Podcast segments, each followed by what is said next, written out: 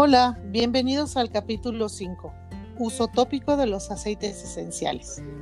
Una vez más contamos con la valiosa presencia de nuestra invitada, Georgina Contreras. Gracias Gina por estar nuevamente con nosotros. Hola otra vez, ¿cómo están?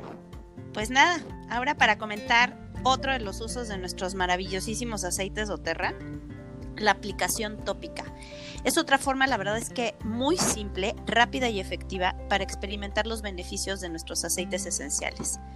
Cuando se usan correctamente, los aceites pueden ser extremadamente beneficiosos para la piel. Calman el cuerpo y además pueden ser útiles para dar masaje o soporte corporal general. ¿No es así, Marta? Pues sí, porque sabías que tu piel es realmente el órgano más grande que tenemos y es que protege y regula tu cuerpo y además te da el sentido del tacto. Y dado que los aceites esenciales son livianos y lipofílicos, es decir, que son solubles en grasas, pues se absorben en tu piel a través de los tallos y poros del vello. Esto es porque al final de los folículos pilosos hay capilares y cuando un aceite esencial llega a estos capilares, se distribuye por el cuerpo a través de la sangre mientras que otra parte de él se absorbe en la capa más profunda de la piel, en lo que es el tejido subcutáneo o hipodermis. Y debido a esto, pues experimentas los beneficios del uso tópico en el área aplicada, pero también y potencialmente a lo largo de todo tu cuerpo. Oye Marta, yo de verdad sé que muchos aceites esenciales son conocidos por sus propiedades de limpieza como purificantes, eh, lo que los hace geniales para promover la limpieza y tener una piel de aspecto mucho más saludable. Otros producen eh, un calentamiento o un efecto refrescante cuando se aplican de manera tópica, lo que les permite calmar los tejidos cansados o adoloridos, por ejemplo, después de hacer ejercicio. Pero no solo es eso, el aroma de algunos aceites esenciales puede persistir en la piel durante bastante tiempo, de manera que experimentas los beneficios también de manera aromática, o sea, te vuelves un difusor andante, ¿no? Entonces, a ver, platícame, ¿cómo se hace la aplicación tópica para evitar, obviamente, cualquier, eh, cualquier situación que no sea cómoda, ¿no? Pues mira, algo que se hace, que hace que la aplicación tópica sea única, es que, como bien comentabas, mientras proporciona soporte a todo el cuerpo, pues también te permite apuntar a las áreas específicas del cuerpo en donde tú aplicas directamente el aceite, ¿no? Entonces, pues es súper simple. Por lo general solo aplicas el aceite esencial directamente al área que quieres apoyar. Si bien hay muchas áreas del cuerpo para aplicar los aceites esenciales por vía tópica, algunas reaccionan especialmente bien Mira, por ejemplo, para promover la relajación y la sensación de, concentración, aplica en las sienes, en la frente y en la base del cráneo. O aplica y masajea el pecho para promover una sensación de respiración. Y para aceites extremadamente potentes y para aprovechar los puntos reflejos en los pies, pues se diluyen y se aplican en la planta. Porque bueno, si sabes que los pies, según la reflexología, pues ahí tenemos representados todos los órganos del cuerpo, ¿verdad? Y además, fíjate que eh, sí, por reflexología, todos los órganos están, eh, están en, la planta del pie como tal, o sea, ahí los, tienes representados. La cantidad de, de vasos capilares y de terminales nerviosas que tienes en los pies es, es tremenda, ¿no? O sea, cada vez que tú aplicas el aceite, realmente está entrando directo a, todo el cuerpo, ¿no? O sea, puede llegar a todos lados. Eh, también obviamente la parte de reflexología es también conocida como la terapia de zonas reflejas. Es una forma de medicina alternativa en la que se usa la aplicación de presión en los pies y en las manos. Entiendo que se basa en un sistema pseudocientífico de zonas y áreas reflejas de una imagen del cuerpo en los pies y en las manos, con la premisa de que dicho trabajo produce un cambio físico en el cuerpo, ¿no? La reflexología es una manipulación suave o aplicación de presión en ciertas partes de los pies o del pie para producir un efecto en otras partes del cuerpo. Lo mismo sucede, por ejemplo, en la oreja y hasta en la lengua. O sea, también la lengua, eh, los órganos están reflejados en, en, algunas partes de, de, la lengua. Entonces, también pues esto ayuda a quitarle presión o a poner o darle alivio a algunos órganos, ¿no? Ándale. Y bueno, es una manera efectiva de poner los aceites esenciales en las zonas de nuestro cuerpo que tengan alguna afectación. Pero tenemos otras maneras también para aplicarlos tópicamente. Mira, aplica en el abdomen con un movimiento circular en sentido horario, es decir, en sentido de las manecillas del reloj, si quieres ayudar a aliviar las molestias digestivas.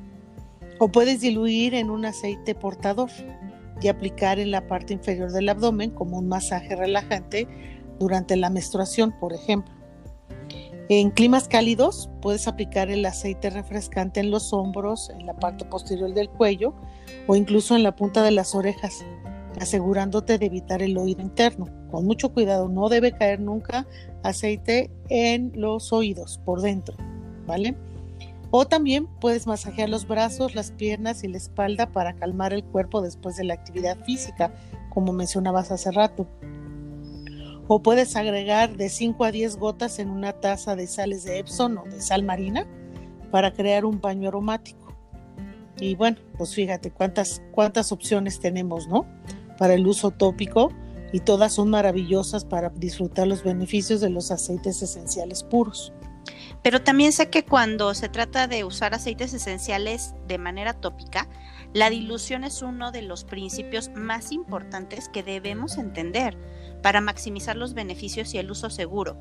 La dilución es cuando tomas el aceite esencial y lo mezclas con el aceite portador. Esto no tiene nada que ver con que lo diluyas. El chiste es, obviamente, que la sensación que tengas en la piel pueda ser una sensación reconfortante y no lo contrario.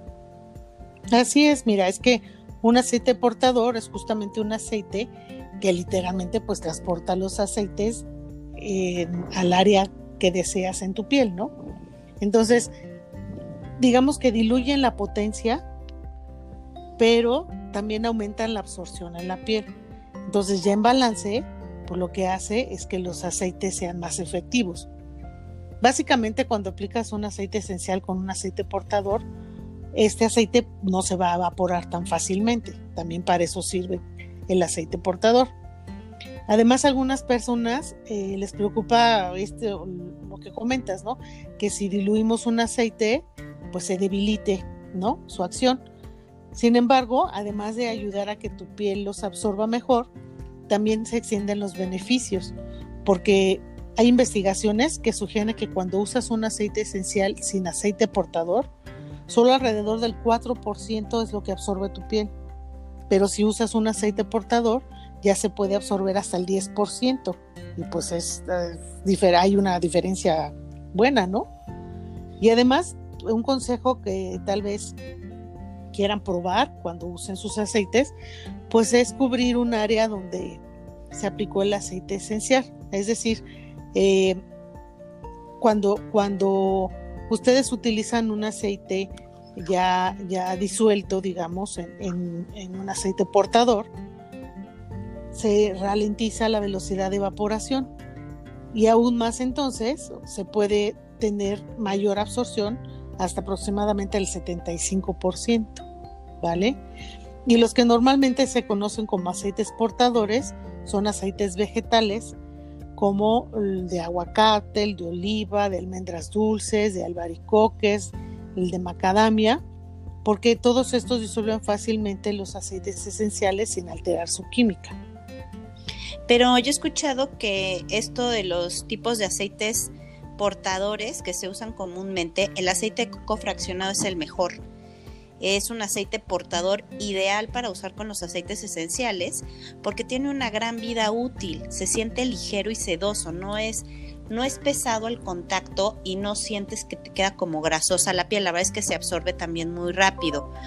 Además de que proporciona una buena absorción, es inodoro Entonces, también eso es importante porque luego muchas veces hay quienes les molesta el, aroma del aceite portador o no les, o no les agrada el, aroma del aceite portador, ¿no? Y obviamente es mucho más estable. Eh, ahora dime, ¿cuál es la diferencia entre un aceite de coco normal y el aceite de coco fraccionado de doTERRA? Bueno, mira, lo que pasa es que el aceite fraccionado en realidad es el mismo que el aceite del coco sólido, pero en el fraccionado lo que se hace es que la mayoría de, los ácidos grasos de cadena larga, además del ácido láurico, se eliminan. Por eso se puede, puede permanecer líquido en temperatura ambiente, mientras que el aceite de coco regular pues es sólido, ¿no? Y lo que queda pues son predominantemente ácidos grasos saturados de cadena media, como el cáprico, el caprílico, el decanoico, el octanoico, y estos tienen grandes beneficios para tu piel. Además, el aceite coco fraccionado es mucho más estable al almacenamiento que el aceite de coco normal, es decir, te puede durar hasta años. Y en general, bueno, pues si planeas usar aceites esenciales tópicamente, tienes razón, es una muy buena idea invertir en un aceite portador eh, para que puedas disfrutar al máximo los beneficios y para esto pues el, de coco creo que es el más indicado. Entonces, a ver, ¿cómo debo de, diluir los aceites? Generalmente, eh, por experiencia, lo que hacemos es que diluimos una gota de aceite esencial por tres gotas del aceite portador o en este caso el aceite de coco fraccionado. ¿Es así o puede haber otro tipo de diluciones? Sí, mira, es que si te acuerdas cuando hablábamos sobre los aceites esenciales que son más ricos en fenoles y que pueden ser potencialmente irritantes para la piel, justo por, su sus compuestos químicos. Entonces, algunos de estos aceites, como la acacia, la canela, el clavo, el comino, el geranio, limoncillo, orégano, tomillo, vaya, todos los que se les nombra que son aceites calientes, pues de preferencia siempre hay que diluirlos antes del uso tópico, porque pueden requerir más aceite eh, portador de lo habitual. O sea, no, no necesariamente es una gota de aceite esencial por tres de aceite portador. En estos especialmente hay que diluirlos un poco más, ¿sí?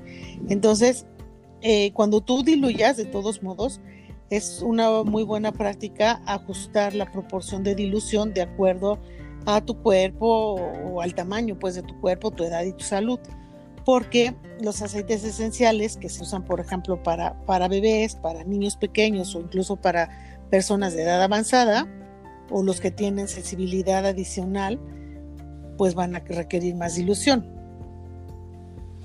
Oh, claro, o sea, lo importante aquí es entender que, hay aceites que efectivamente los puedes utilizar y puedes tener una sensación no agradable porque los vas a empezar a sentir muy calientes.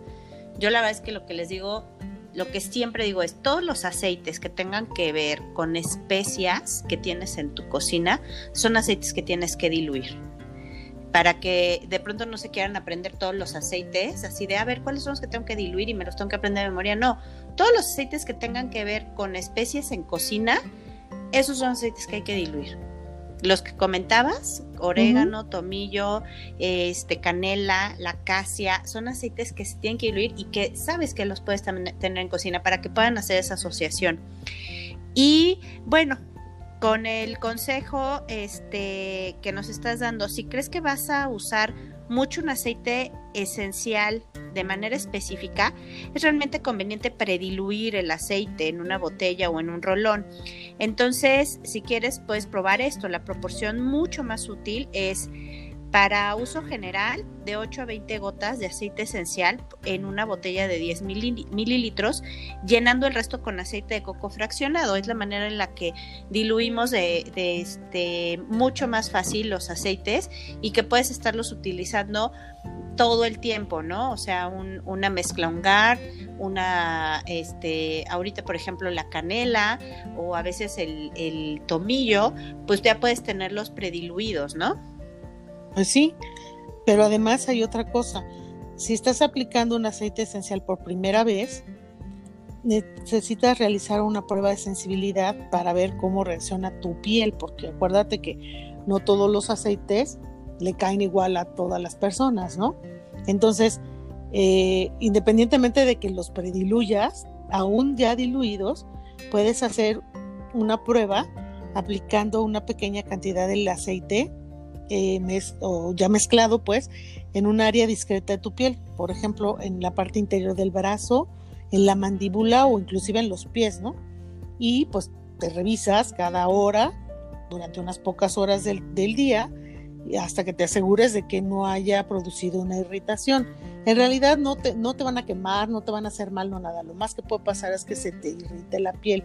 Pero pues no queremos eso, porque la idea es que goce sus beneficios sin que sea molesto. Entonces es conveniente hacer una, una pues una pequeña este, prueba de sensibilidad antes, ¿no?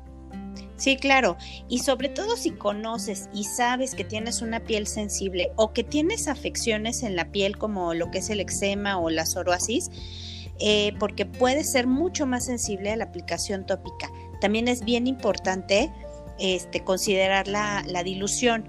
Podría ser mucho más sensible teniendo estas afecciones eh, o si por ejemplo tienes el sistema inmunológico comprometido, ¿no? Eh, por ejemplo, si tienes alergias, alimentos o productos de temporada o trastornos autoinmunes, eh, si tienes alguna duda sobre cómo reaccionarán ante ciertos aceites, siempre es bueno realizar la prueba de sensibilidad y hablar con tu médico, sobre todo cuando tienes comprometido el sistema inmunológico.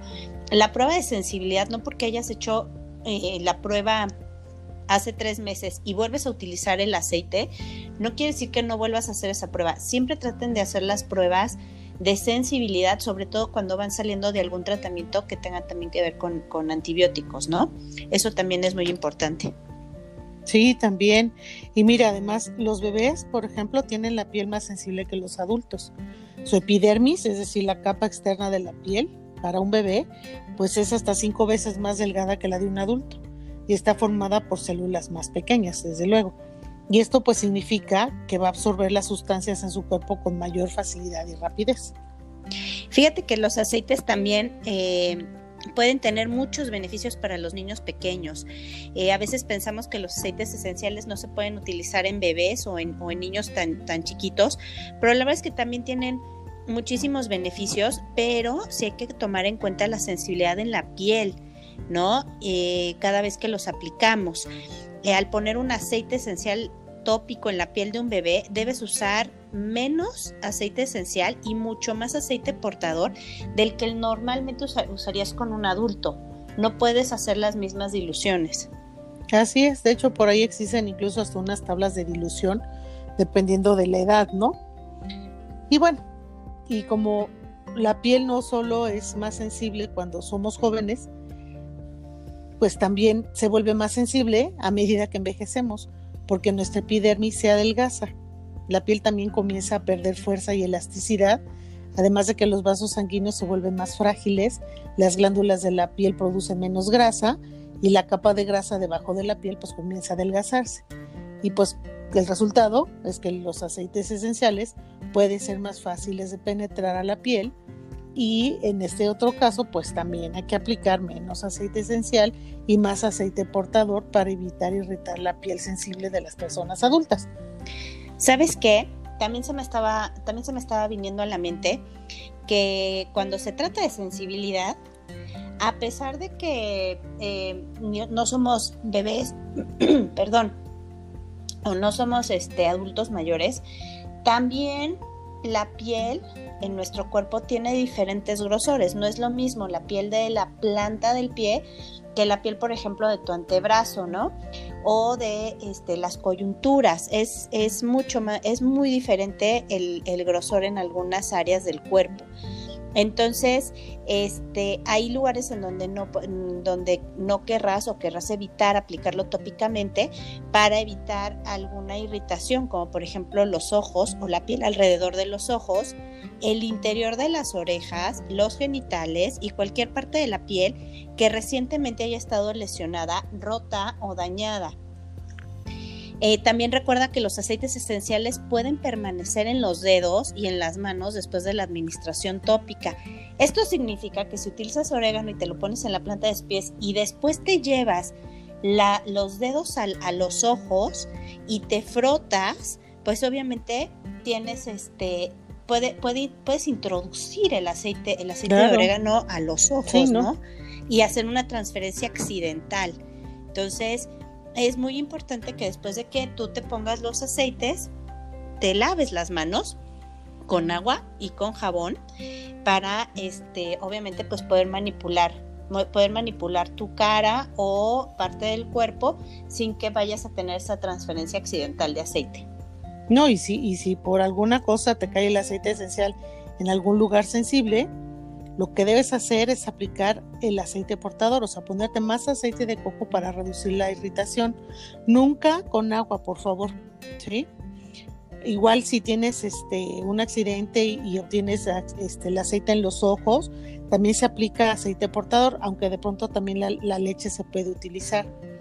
Y secas con una toalla de papel y puedes repetir esto hasta que la irritación se detenga. Recuerda que como los aceites se mezclan, no se mezclan más bien con el agua, pues entonces si quieres lavarte con agua, pues no va a ser nada efectivo. Necesitas hacerlo con el mismo aceite portador. ¿vale? Y ya si la irritación persiste, pues entonces sí, asegúrate de pedir atención médica. Fíjate, Marta, qué interesante. Ahora que conocen las mejores prácticas para disfrutar los beneficios de los aceites esenciales de manera tópica, vamos a pasar a la forma final del uso de los aceites esenciales, el uso interno. Porque sí, me vas a volver a invitar, ¿verdad? claro, la verdad es que estoy encantado de compartir este espacio contigo y pues se hace más, más amena y enriquecedora la plática acerca de los aceites esenciales de doTERRA que tanto amamos. Así es que, amigos, sin más por el momento, les agradecemos su presencia y los esperamos en el próximo capítulo. Gracias, Gina. Hasta luego, muchísimas gracias.